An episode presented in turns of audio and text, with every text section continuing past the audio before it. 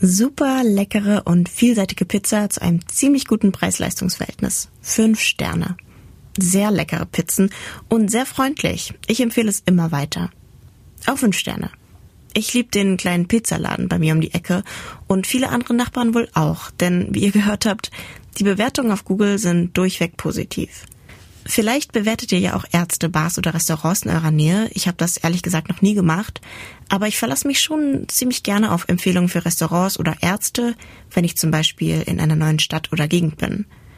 Doch wie bei vielen Dingen im Internet ist es ja so, man sollte nicht immer alles direkt glauben, was man sieht. Denn solche 5-Sterne-Bewertungen können sich Restaurants und Ärzte auch einfach selbst kaufen. Und so leicht erkennt man die Fakes dann gar nicht. Und genau darum soll es in der zweiten Folge von Behind the Data gehen.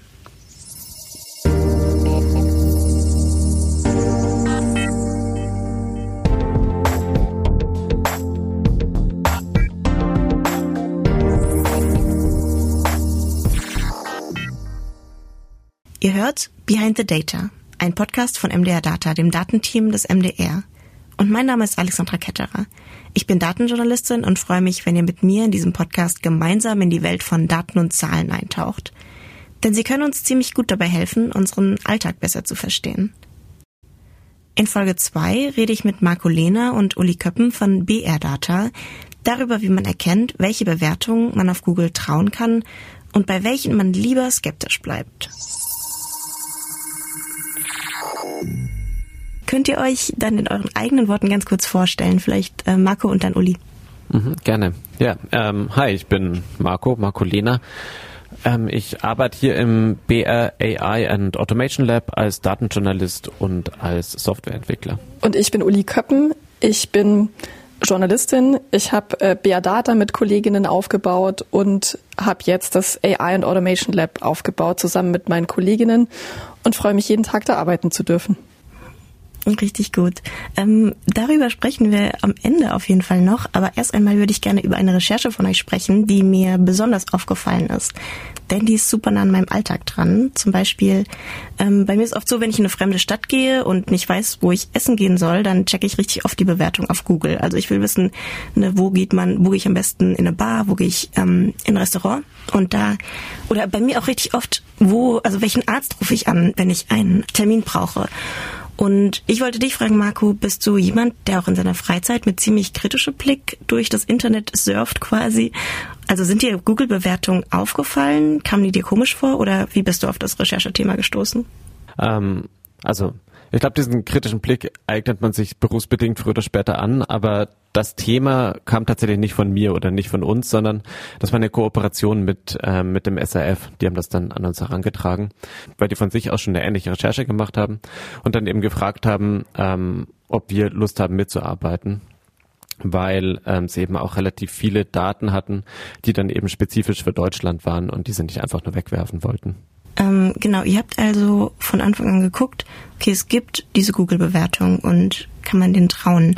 Ich muss sagen, mein Fake-Radar funktioniert so bei Spam-Mails ziemlich gut, glaube ich. Also da weiß ich, okay, ich sollte nicht auf Links von unbekannten Absendern draufklicken oder manchmal haben die Mails ja auch eine komische Grammatik oder so, aber ich muss sagen, dass ich bei Google-Bewertungen bisher ziemlich naiv war, glaube ich.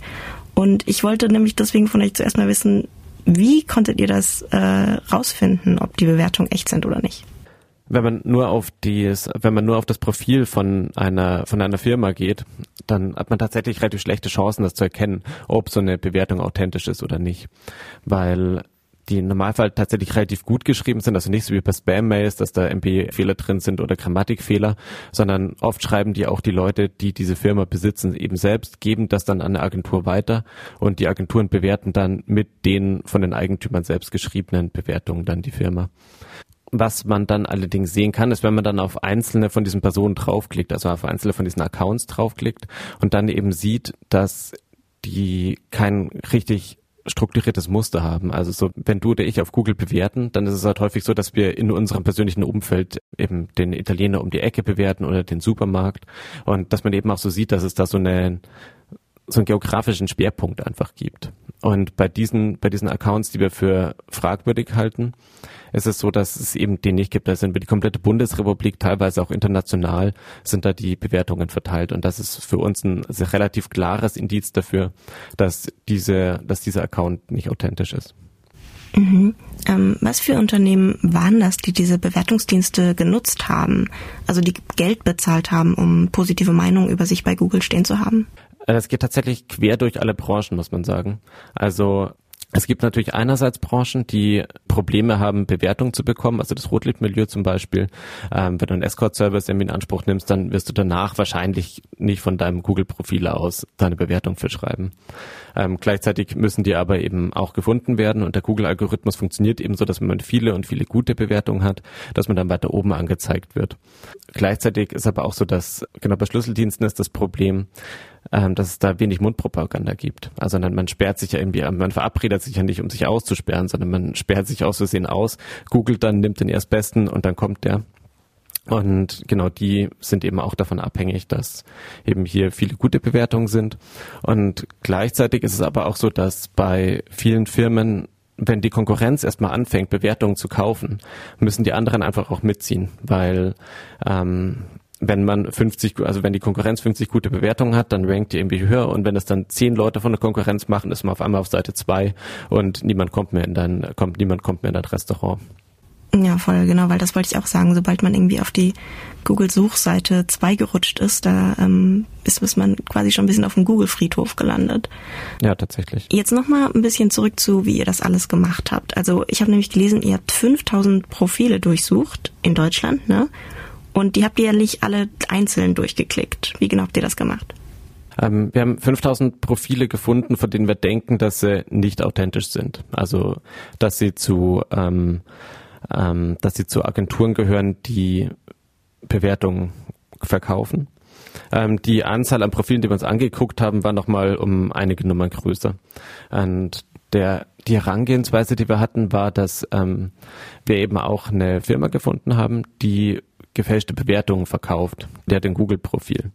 Und da haben wir uns dann quasi angeguckt, welche Personen denn dieses Google-Profil von dieser Agentur bewertet haben und wo diese, also welche anderen Firmen diese ähm, Personen noch bewertet haben. Und dann haben wir uns eben im nächsten Schritt dann eben hatten wir dann eben diese Liste mit Firmen und haben uns dann eben alle Personen oder alle Accounts eben ähm, runtergeladen, runtergescraped und haben uns dann angeguckt, wo die eben noch überall bewertet haben. Und dann hatten wir ein relativ großes Netzwerk an Accounts.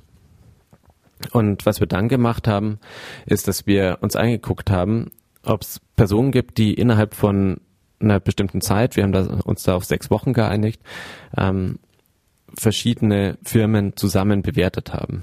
Und die Idee dahinter ist, dass so eine, eine so eine Agentur eben immer nur eine bestimmte Anzahl an Accounts hat, mit denen sie diese gefälschten Bewertungen dann eben ausstellen. Und das, man sieht das dann auch, wenn man auf die, auf die Webseiten von diesen, äh, von diesen Anbietern geht, dass man das eben so einstellen kann, dass nicht, wenn man 100 Bewertungen kauft, dass die nicht irgendwie alle auf einmal dann irgendwie veröffentlicht werden, sondern dass die so im Wochentakt oder halt über vier bis sechs Wochen dann häufig dann ähm, eben nach und nach veröffentlicht werden. Deswegen haben wir uns dann für die sechs Wochen entschieden. Nur nochmal, um zu veranschaulichen, also eure Visualisierung ist ja da so toll. Also jetzt, man sieht quasi, die Uta aus München hat zum Beispiel geschrieben, hey, das Restaurant war richtig lecker, fünf Sterne. Dann hat der Georg geschrieben, das Restaurant, das würde ich allen empfehlen, auch fünf Sterne. Die beiden haben dann direkt in Berlin danach ähm, ich glaube, das war eine Eisdiele oder dann auch ein Bestattungsunternehmen genau hintereinander mit genau, also auch fünf Sternen bewertet und die kamen immer so in Pärchen, kann man das sagen? Also, oder nicht nur Pärchen, aber so in Gruppen, die gleichen. Ja, genau. Also wir haben eben gesehen, dass verschiedene Personen eben verschiedene ähm, Unternehmen, die eigentlich nichts miteinander zu tun haben und die eben auch sehr weit voneinander entfernt sind, ähm, zusammen, äh, zusammen bewertet haben. Und genau da sind wir dann eben auf so ähm, 7.500 ähm, Firmen insgesamt gekommen, die, ähm, ja, die in diesen, die in diesen Bereich fallen. Ähm, 7.500 Bewertungen, ähm, die in diesem Bereich fallen. Und wir haben das danach dann nochmal händisch ausgewertet, um also mit einer kleinen, mit einem kleinen Sample, um zu kontrollieren, wie hoch denn eigentlich die äh, die Trefferquote bei uns ist. Und da sind wir so auf ungefähr 66 Prozent gekommen. Genau. Und dann am Ende stehen da eben hier diese 5.000 gefälschten Bewertungen, also wahrscheinlich gefälschten Bewertungen. Mhm. Ähm, kannst du jetzt nochmal ein bisschen technischer dann doch werden und erzählen, wie ihr diese Masse an Daten durchwühlt habt? Genau, also wir sind, wie gesagt, sind wir von dieser, von dieser einen Firma ausgegangen und die hat ein Google-Profil. Und es gibt einen, ähm, einen Scraper, der ist Epify, den muss man bezahlen, aber ähm, nimmt einem viel Schmerz ab, was man ansonsten hat, wenn man Dinge aus dem, aus dem Internet scrapen will, weil dieser Scraper, also dieser, diese Scraping-Plattform es für dich übernimmt, die, ähm, die IP-Adressen zu wechseln, weil man ansonsten relativ häufig dann geblockt wird von Google, Facebook etc. Ähm, und weil auch der ganze Code schon feststeht. Also man, man muss es nicht mehr schreiben und ähm, jeder, der das schon mal gemacht hat, weiß, dass es sehr, sehr anstrengend ist, genau diese eine, äh, genau diese eine Zeile irgendwie ähm, zu finden, die man dann tatsächlich dann in seiner Datenbank haben will letztendlich. Kurzerklärung. DatenjournalistInnen sprechen oft von Scrapen. Das funktioniert so, wie wenn man sich eine sehr, sehr große Menge an Informationen aus dem Internet copy and pastet. Also man kopiert sich eine große Menge an Informationen in eine neue Übersichtstabelle und speichert sie dort ab. Manche Webseiten wollen aber nicht, dass man sich die Informationen abspeichert und deswegen erlauben sie das zum Beispiel nur in ganz kleinen Mengen Informationen pro Computer. Eine Plattform wie Epify übernimmt das für dich und wechselt dabei, wie Marco gesagt hat, immer wieder die IP-Adressen, gibt also vor, dass immer wieder andere Computer oder Menschen ein kleines Stückchen der Informationen herunterladen. Und ähm, das hat eben hier mit Epify ganz gut funktioniert. Man muss dann immer nur so eine Liste an, ähm, an Google Maps Profilen eingeben und dann werden automatisch die ganze Bewertung runtergeladen. Und das haben wir dann äh, genau, das haben wir dann zusammen in eine Graph-Datenbank gepackt. Neo4j heißt die. Und haben darauf dann eben dann diese Netzwerkanalyse gemacht. Also der Vorteil an so einer Graph-Datenbank ist, dass er halt so Netzwerke sehr relativ gut abbilden kann. Mit Netzwerkanalyse ist hier gemeint, die Graphendatenbank wertet aus, welches Google-Profil wo welche Bewertung hinterlassen hat. Und dann kann man alle Daten einfach durchsuchen. Zum Beispiel danach, an welchem Datum oder wie viel Sterne oder eben auch haben die gleichen Profile mehrmals die gleichen Orte besucht und bewertet. Und man bekommt eine Visualisierung, die wie ein deutsches Autobahnnetz aussieht. Da sind zum Beispiel alle Städte miteinander verbunden, bei denen mehrere Accounts ähnliche Bewertungen abgegeben haben. Also wenn man die Aktivität von Accounts und deren Aktivität mit anderen Accounts verknüpft darstellt, dann nennt man das ein Netzwerk. Marco und sein Team haben sich entschieden, mehrere Accounts und deren Aktivitäten in einem Zeitraum von sechs Wochen anzusehen. Gib mir alle Personen oder gib mir alle Accounts, die innerhalb von sechs Wochen mehr als drei Firmen bewertet haben, also gemeinsame Firmen, und dann gibt's einem das aus. Und es hat irgendwie noch den schönen Nebeneffekt oder auch den großen Vorteil, dass man direkt eine Visualisierung dazu bekommt. Und nachdem wir natürlich auch hier interdisziplinär gearbeitet haben, also ähm, ich als Datenjournalist habe mit ähm, Josef von BR Recherche zusammengearbeitet, das ist immer praktisch, wenn man das direkt auch zeigen kann, weil wenn man anderen Leuten halt immer so eine ewig lange Excel-Tabelle gibt, das ist einfach nach, also das, das spürt man nicht so richtig. wenn man dann aber tatsächlich direkt dieses Netzwerk hier hat, ähm, dann begreift man das das viel schneller und kann auch viel besser damit dann zusammen in der Geschichte arbeiten. Ähm, du hast ja, ich habe auch gelesen, ihr habt dann auch eine eigene Firma erfunden und wolltet euch dafür Bewertung kaufen. Hat das geklappt? Ja, das hat tatsächlich funktioniert. Also genau, wir haben ein Übersetzungsbüro für Klingonisch gegründet und haben für dieses Klingonisch Übersetzungsbüro ähm, Bewertung gekauft. Klingonisch. Ähm, sag noch mal ganz kurz, das ist die Sprache von ist das aus Herr der Ringe oder bin ich falsch? Fast. Ähm, nee, Klingonisch ist eine Kunstsprache aus Star Trek. Star Trek, stimmt, okay. Ja. Sorry. Ja. Genau, aber ich kann auch kein Kling also ich kann auch kein Klingonisch. Also das war auch die Idee, warum wir uns dann dafür entschieden haben, eben Klingonisch zu nehmen. Also wir hätten wahrscheinlich auch Elbisch aus ähm, Herr der Ringe nehmen können, hätte genauso funktioniert, weil die Idee wäre, ähm, genau die Idee war, dass es eben per Definition keine authentischen Erfahrungen sein können. Also wir wollten was anbieten, was wir überhaupt gar nicht können, so dass wir, so dass es eben wirklich gefälschte Bewertungen sein müssen und dass dann nicht zufällig irgendwer uns mit einem anderen Übersetzungsbüro verwechselt zum Beispiel. Und die Bewertung ist dann stehen geblieben. Also jemand hat geschrieben, 1A Übersetzung, danke euch, fünf Sterne. Ja, genau, die ist stehen geblieben. Also Google hatte nicht von sich ausgelöscht. Ist das denn überhaupt legal in Deutschland, ähm, sowas zu machen, also diese Bewertungsangebote zu verkaufen, obwohl sie fake sind, also niemand tatsächlich vor Ort war und das ausprobiert hat? Also in Ausnahmefällen kann es legal sein, Bewertungen zu kaufen, und zwar dann, wenn dem Ganzen eine authentische Erfahrung zugrunde liegt. Das heißt, ähm, wenn ich das Produkt, das ich herstelle, einer von diesen Agenturen gebe, denen 10 Euro dazu gebe und die das dann quasi organisieren, dass eine Person ähm, mein Produkt testet und dann eine Bewertung bei mir schreibt. Das ist legal. Ähm, was aber eben nicht legal ist, ist das, was wir hier eben häufig gesehen haben, dass diese ähm, ähm, dass diese Bewertungen einfach frei erfunden sind. Ist allerdings auch nicht nach Strafrecht ähm, verboten, sondern ist ein Wettbewerbsverstoß. Das heißt, dass man tatsächlich irgendwie als geschädigte Person oder als geschädigtes Unternehmen dann quasi ähm, privatrechtlich ähm, gegen ähm, andere Anbieter, also gegen quasi gegen die Konkurrenz vorgehen muss und sagen so, ja, diese, diese Firma hat Bewertung gekauft, dadurch verschafft sie sich einen Wettbewerbsvorteil. Ähm, vor kurzer Zeit seid ihr dann dem nochmal nachgegangen und habt herausgefunden, äh, wer genau hinter diesen spezifischen Bewertungsangeboten steht, weil das gar nicht so einfach ist, ne? weil die Firmen nicht die richtige Adresse angeben und so sich hinter Briefkastenfirmen verstecken. Und ihr habt dort sogar mit einem Betreiber gesprochen, der sowas anbietet. Was hat er dann dazu gesagt? Dieser Betreiber hat ähm, also hat sich natürlich im Recht gesehen. Also er hat gesagt, dass ähm, ja das, was man eben im Internet sieht, ja kein Abbild der Realität ist, weil ein Großteil der Kunden und Kundinnen eben zufrieden ist mit dem Service, ansonsten würden sie ja nicht wiederkommen.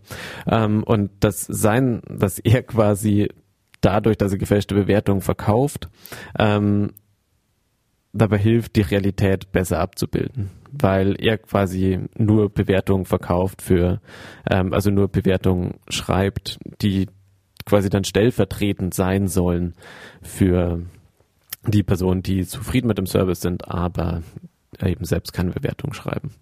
Das ist eine interessante Sichtweise auf die Sache zumindest. Mhm, okay. Also zumindest zeigt es, sie sind nicht authentisch, sondern es ist einfach eine Fake-Meinung, die es geben könnte über dieses Restaurant zum Beispiel. Okay. Wisst ihr denn zufällig, wie es mit dieser Person weiterging? Wisst ihr, ob da regulatorisch dem nachgegangen wird? Ähm, es gibt auf jeden Fall jetzt eine neue EU-Richtlinie, ähm, die es leichter machen soll, ähm, gegen gefälschte Bewertungen vorzugehen. Aber ähm, genau, es bleibt immer noch dabei, dass es eben sehr schwer ist, dem Ganzen hinterherzukommen. Eben dadurch, dass es eben kein Straftatsbestand ist, dass gegen diese Agenturen nicht von der Staatsanwaltschaft an sich ermittelt wird, sondern dass sie quasi nur ähm, Teil eines, ähm, eines Zivilprozesses zwischen zwei Firmen sein kann.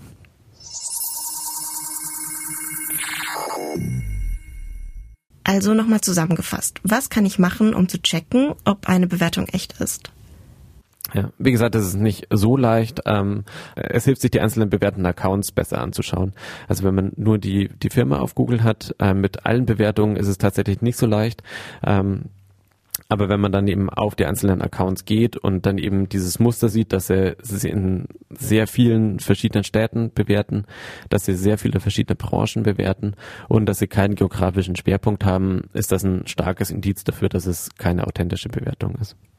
Okay, also danke dir erstmal, Marc. Ja, gerne. Du hast ja vorhin gesagt, du arbeitest als Datenjournalist, aber du bist auch im AI und Automation Lab. Und beide Teams werden von dir, Uli, geleitet. Könntest du uns erstmal erklären, was AI und Automation bedeutet und was genau ihr macht, also wie ihr zusammenarbeitet? Ja, klar, gerne. Also eigentlich ist die Konstruktion noch ein bisschen komplizierter. Wir sind eigentlich drei Teams, die zusammenarbeiten. Also angefangen haben wir vor, es lässt sich gar nicht mehr so genau sagen, wann wir so richtig angefangen haben. Vor sieben bis acht Jahren habe ich mit meinem Kollegen Robert Schöffel angefangen, BR Data aufzubauen. Und wir kommen eigentlich aus einer Formatentwicklung. Also wir haben Formate fürs Netz entwickelt, die aber auch im Radio und im Fernsehen äh, verankert waren. Und Datenjournalismus hatten wir im Portfolio. Und dann haben wir aber festgestellt, Datenjournalismus ist ganz großartig, weil da kommen viele Dinge zusammen, die wir gerne mögen. Also es ist Investigation, das führt uns an den Kern des Journalismus wieder ran. Wir sind im Internet unterwegs, wir sind mit digitalen Methoden unterwegs und es ist methodisch noch ein total freies Feld. Und deshalb haben wir angefangen, Leute zu integrieren, die Dinge können, die wir nicht konnten. Also Programmierer, wir haben dann auch mit Designern aus der Redaktion zusammengearbeitet, Leute, die Statistik wirklich gut konnten. Und so sind wir Stück für Stück zu einem Datenteam geworden und sind dann intern in einem zweiten Schritt mit unseren investigativen KollegInnen zusammengewachsen. Das ist BR-Recherche. Und diese zwei Teams wurden dann im Laufe der Zeit eine Redaktion. Und dann durfte ich ein Jahr Pause machen. Dann bin ich, habe ich ein Fellowship gemacht in USA und konnte mich so ein bisschen mehr fortbilden zum Thema Algorithmen und Automatisierung und wie berichtet man eigentlich über Algorithmen. Und dann bin ich zurückgekommen und das war total großartig, dass ich das, was ich gelernt hatte, direkt in die Praxis umsetzen konnte. Also ich bin wieder bei Data eingestiegen und on top konnten wir dann ein weiteres Team aufbauen, nämlich das AI and Automation Lab. Okay, aber kann ich ganz kurz einhaken? Unbedingt. Und fragen, was steckt denn hinter Automatization oder Automatisierung? Das ist ja ein sehr, sehr weiter Begriff und Automatisierung ist ja Teil des Datenjournalismus. Also wenn man zum Beispiel Daten scrapt, das heißt aus dem Internet Daten zusammensucht und in eine Datenbank steckt und die dann analysiert, dann hat es auch mit Automatisierungsvorgängen zu tun. Also wenn man eine Aufgabe hat, die man skalieren kann, die dann irgendwann ein Mensch aufgrund der Quantität nicht mehr erledigen kann, ähm, dann spricht man von Automatisierung. Im AI und Automation Lab überlegt sich das Team um Uli zum einen, wie können wir unsere Projekte beim BR besser mit neuen digitalen Lösungen wie Automatisierung gestalten. Also sie erarbeiten zum Beispiel, wie könnten wir Texte automatisieren oder Grafiken oder wie könnten wir ein automatisiertes Audio-News-Format auf die Beine stellen. Dazu führen sie auch noch investigative Recherchen zu Algorithmen durch. Okay, wieder so ein kompliziertes Wort, Algorithmen. Algorithmen sind Handlungsschritte zur Lösung von Problemen. Das typische Beispiel, ein Kochrezept. Also zum Beispiel, man hat das Problem, ich habe Hunger und will mir ein Ei kochen. Die Handlungsschritte oder eben auch Algorithmen sind dann koche Wasser, leg das Ei für sieben Minuten rein und dann schrecke das Ei mit kaltem Wasser ab. Problem gelöst. Eine Software besteht vereinfacht gesagt aus ganz vielen solcher Handlungsschritte. Die muss man nur am Anfang festsetzen und dann führt ein Computer die richtig schnell oder auch ganz oft hintereinander für uns aus. Ich habe Uli gefragt, warum sie denkt, dass es wichtig ist, dass wir als Gesellschaft mehr über Algorithmen diskutieren, die uns in unserem Alltag begegnen. Das ist so ein bisschen unser Lieblingsthema. Also da kommt nämlich tatsächlich alles zusammen, was wir machen. Einerseits die Investigation und andererseits die technischen Methoden. Und warum das wichtig ist, ich glaube, es gibt große Bereiche, wo Algorithmen eingesetzt werden, wo man gar nicht mehr so den Eindruck hat, dass man da tatsächlich mit einem Algorithmus zu tun hat. Also zum Beispiel, wenn man mit Facebook agiert, dann ist die Benutzeroberfläche wichtig, dann möchte man sich mit anderen Leuten verbinden oder mit Instagram. Und da ist es mittlerweile einfach schon Common Sense, dass man weiß, da ist ein Algorithmus dahinter, da ist ein bestimmtes Interesse, ein wirtschaftliches von einer Plattform dahinter und da ist es natürlich für uns wichtig, investigativ draufzuschauen. Es gibt aber auch ganz andere Bereiche, wo man algorithmische Systeme hat, die eigentlich gar nicht so an die Oberfläche kommen. Zum Beispiel haben wir vor Jahren eine Schufa-Recherche gemacht, zusammen mit dem Spiegel. Und das ist eigentlich überall vorhanden. Das ist ein Score, mit dem jeder in Deutschland gescored wird. Und das ist die Basis dafür zu wissen, ob dein Gegenüber wirtschaftlich vertrauenswürdig ist. Und das ist auch die Entscheidungsgrundlage für ganz viele Dinge, die man im Alltag hat. Zum Beispiel, kann ich ein Auto mieten? Kann ich dafür meine Kreditkarte verwenden? Oder muss ich das direkt irgendwie anders bezahlen oder auf einmal bezahlen? Darf ich auf Raten bezahlen? All diese Dinge werden auch mit dem Schufa-Score entschieden und auch mit vielen anderen Scores, die nicht ganz so bekannt sind wie der Schufa-Score, die aber alle ähnlich funktionieren. Und dass dahinter eine Firma steckt und dass da wirtschaftliche Interessen dahinter stecken, dass da auch ein Algorithmus dahinter steckt, das ist gar nicht so sehr bekannt. Es ist aber so, dass viele Leute echt ein Problem im Alltag bekommen, wenn irgendwo in ihrer Schufa-Information ein Fehler stattfindet, weil dann bekommt man nämlich plötzlich ganz viele Dinge auf einmal nicht mehr. Zum Beispiel einen Kredit oder eine Kreditkarte. Und da ist es so, dass man darauf dringen sollte, dass Firmen wie die Schufa oder andere Scorer transparent machen, wie sie mit ihrem Algorithmus umgehen. Und diese Debatte, finde ich, führen wir in der Gesellschaft noch viel zu wenig. Also wo findet man zum Beispiel die Vorteile von so einem Algorithmus? Also ist es gut, dass man weiß, dass mein Gegenüber wirtschaftlich vertrauenswürdig ist?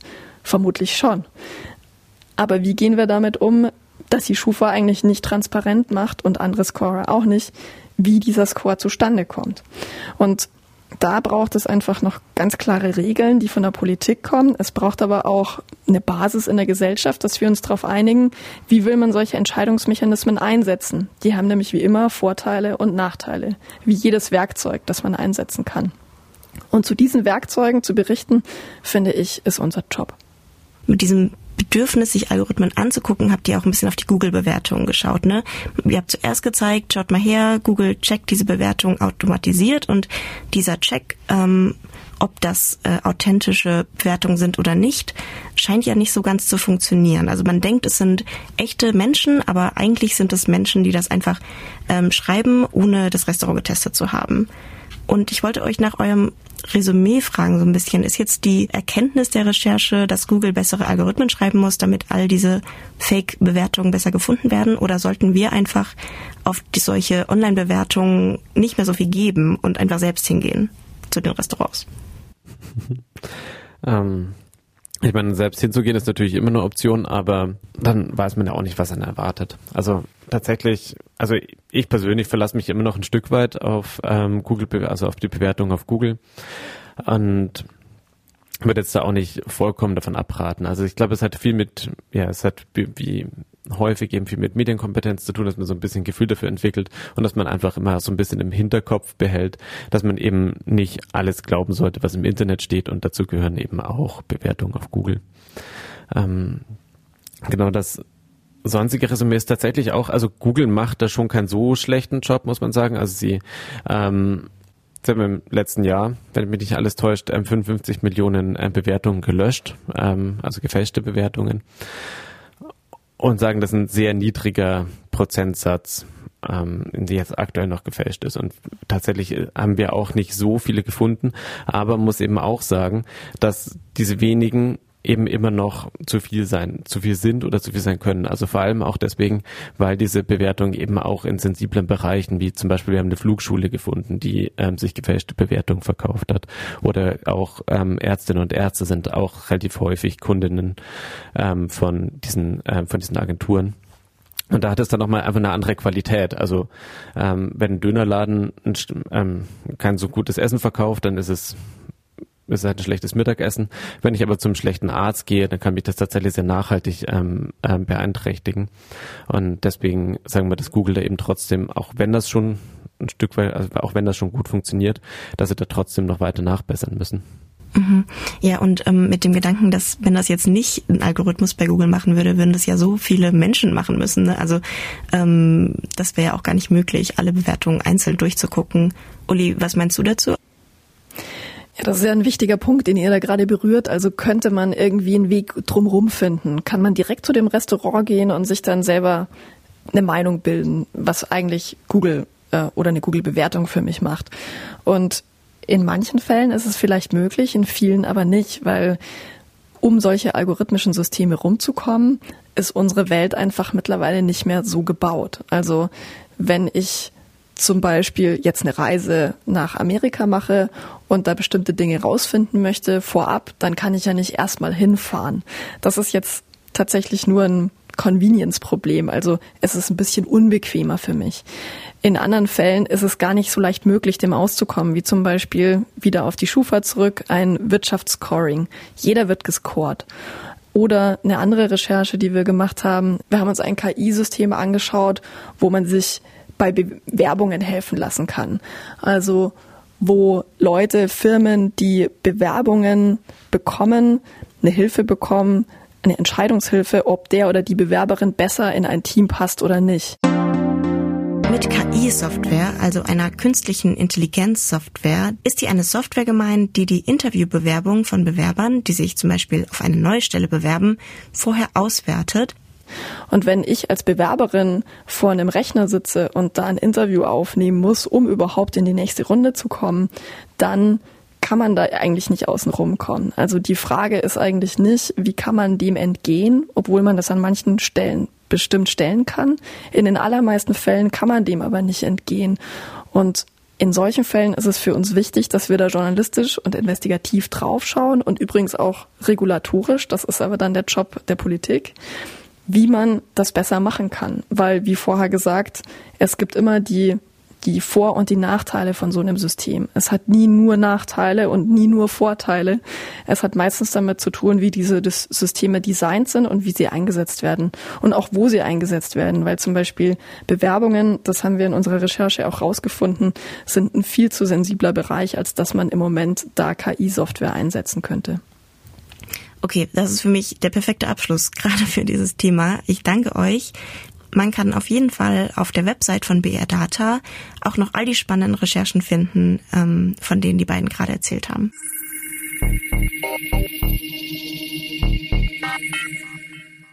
Ich will am Ende immer gerne wissen, ob es ein Thema gibt, ähm, an das ihr schon seit Jahren denkt oder auch erst seit kurzem, zu dem es aber noch keine guten Daten gibt. Also habt ihr Datenideen, die euch beschäftigen und zu denen ihr euch Daten wünscht? Ich glaube, da gibt's unglaublich viele. Also bei uns kommen auch in der Redaktion sehr viele Themenwünsche und Ideen aus anderen Redaktionen an und häufig scheitert es daran, dass wir keine Daten haben dazu. Also nicht nur wir, sondern dass es dazu keine Daten gibt. Und tatsächlich ist es auch so, dass es in anderen Ländern einfacher ist, an Daten ranzukommen. Zum Beispiel über das amerikanische FOIA, das ist das Informationsfreiheitsgesetz in USA. Da bekommt man sehr viel freigebiger Daten und da werden auch regelmäßig Algorithmengeschichten gemacht auf Basis dessen. Das ist bei uns im Moment ziemlich undenkbar. Zum Beispiel ähm, Policing-Software. Das ist meistens Software, die Firmen gehört, die aber dann vom Staat eingesetzt wird. Um zum Beispiel an sowas ranzukommen, wäre extrem interessant. Nur als ein Beispiel ist aber extrem unwahrscheinlich, dass es in nächster Zeit passiert. Kannst du bitte nochmal Policing-Daten erklären? Was genau ist das? Es gibt äh, zum Beispiel Software, die äh, Predictive Policing Software heißt. Das heißt, es sind Vorhersagen. In dem Fall werden die genutzt für Polizeiarbeit. Und es wäre für uns spannend zu wissen, was fließen da für Daten ein, welche Berechnungen werden gemacht und wofür wird es genau verwendet. Und in solchen Fällen muss man einfach journalistisch drumherum arbeiten, um den Algorithmus. Also man kann zum Beispiel E-Mail-Verläufe erfragen, man kann zu den Firmen recherchieren, die die Software bauen, aber man bekommt keine Hand auf diesen Algorithmus, man kann ihn nicht testen, weil das auch so ein bisschen vom Geschäftsgeheimnis in Deutschland und Europa geschützt ist, was auch sinnvoll ist. Aber ich glaube, in der ein oder anderen, im ein oder anderen Fall kann man durchaus, ohne das Geschäftsgeheimnis zu verletzen, da offener sein Richtung Journalismus und auch Daten rausgeben. Und das würde uns als Datenjournalistinnen die Arbeit extrem erleichtern. Danke dir fürs Teilen. Marco, wie ist es bei dir? Zentral das, was, was, was Uli sagt. Also ähm, es ist häufig auch vor allem einfach der Zugang zu Daten, der halt schwierig ist. Also wir versuchen auch, also wir haben jetzt im letzten Jahr angefangen mit Satellitendaten zu arbeiten und da ist das Problem gar nicht mal so sehr, dass diese Daten halt nicht da wären, sondern dass einfach nur sehr, sehr schwer zu verarbeiten sind. Und manche, genauso die, die Daten, die frei zugänglich sind, sind sehr, sehr schwer zu verarbeiten. Aber ähm, Daten, die dann eine bessere Auflösung zum Beispiel haben, sind dann auch einfach sehr teuer und sie sind so teuer, ähm, dass wir sie uns als öffentlich-rechtlicher Rundfunk auch einfach nicht leisten können. Ähm, da sind wir dann eben so ein bisschen auf Pro Bono-Programme bei den Satellitenanbietern angewiesen. Ähm, genau, aber da einen ähm, demokratischeren Zugang zu ähm, Satellitendaten zu haben. Das wäre eben auch sehr spannend, sehr interessant und wäre auch eine gute Grundlage für viele andere Recherchen, weil man eben mit so Satellitendaten wirklich sehr, sehr viel machen kann. Also wir haben damit ähm, zum Beispiel, also wir haben im letzten Jahr damit eine Recherche zu ähm, Hitzeinseln, also zu ähm, Hitzeverteilung in Städten und, im, und, auf, und auf dem Land gemacht. Ähm, man sieht es jetzt während dem Krieg in der Ukraine, dass, dass dafür ähm, viel eingesetzt wird. Es kann eingesetzt werden, um illegale Rodungen und illegalen ähm, Abbau von, von Rohstoffen eben zu tracken und ähm, darüber zu berichten. Und ich glaube, da steckt doch viel, viel mehr drin, ähm, wenn man Journalistinnen und Journalisten, die das jeweilige Skillset haben, dann eben auch den Zugang zu diesen Daten einfacher ähm, ermöglichen würde.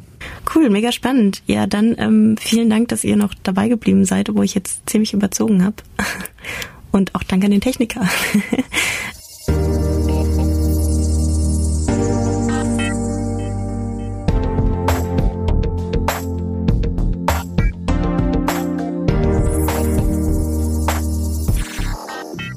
Das war eine Folge von Behind the Data, dem neuen Podcast vom Datenteam beim MDR. Wenn euch die Folge gefallen hat, dann freuen wir uns, wenn ihr uns abonniert und vielleicht sogar eine Bewertung da lasst. Dann müssen wir uns keine Bewertung kaufen. Oh, und falls ihr eine spannende Idee habt, welche Daten sich unser Thema genauer ansehen soll, immer gerne her damit. Schreibt uns gerne unter data.mdr.de. Macht's gut!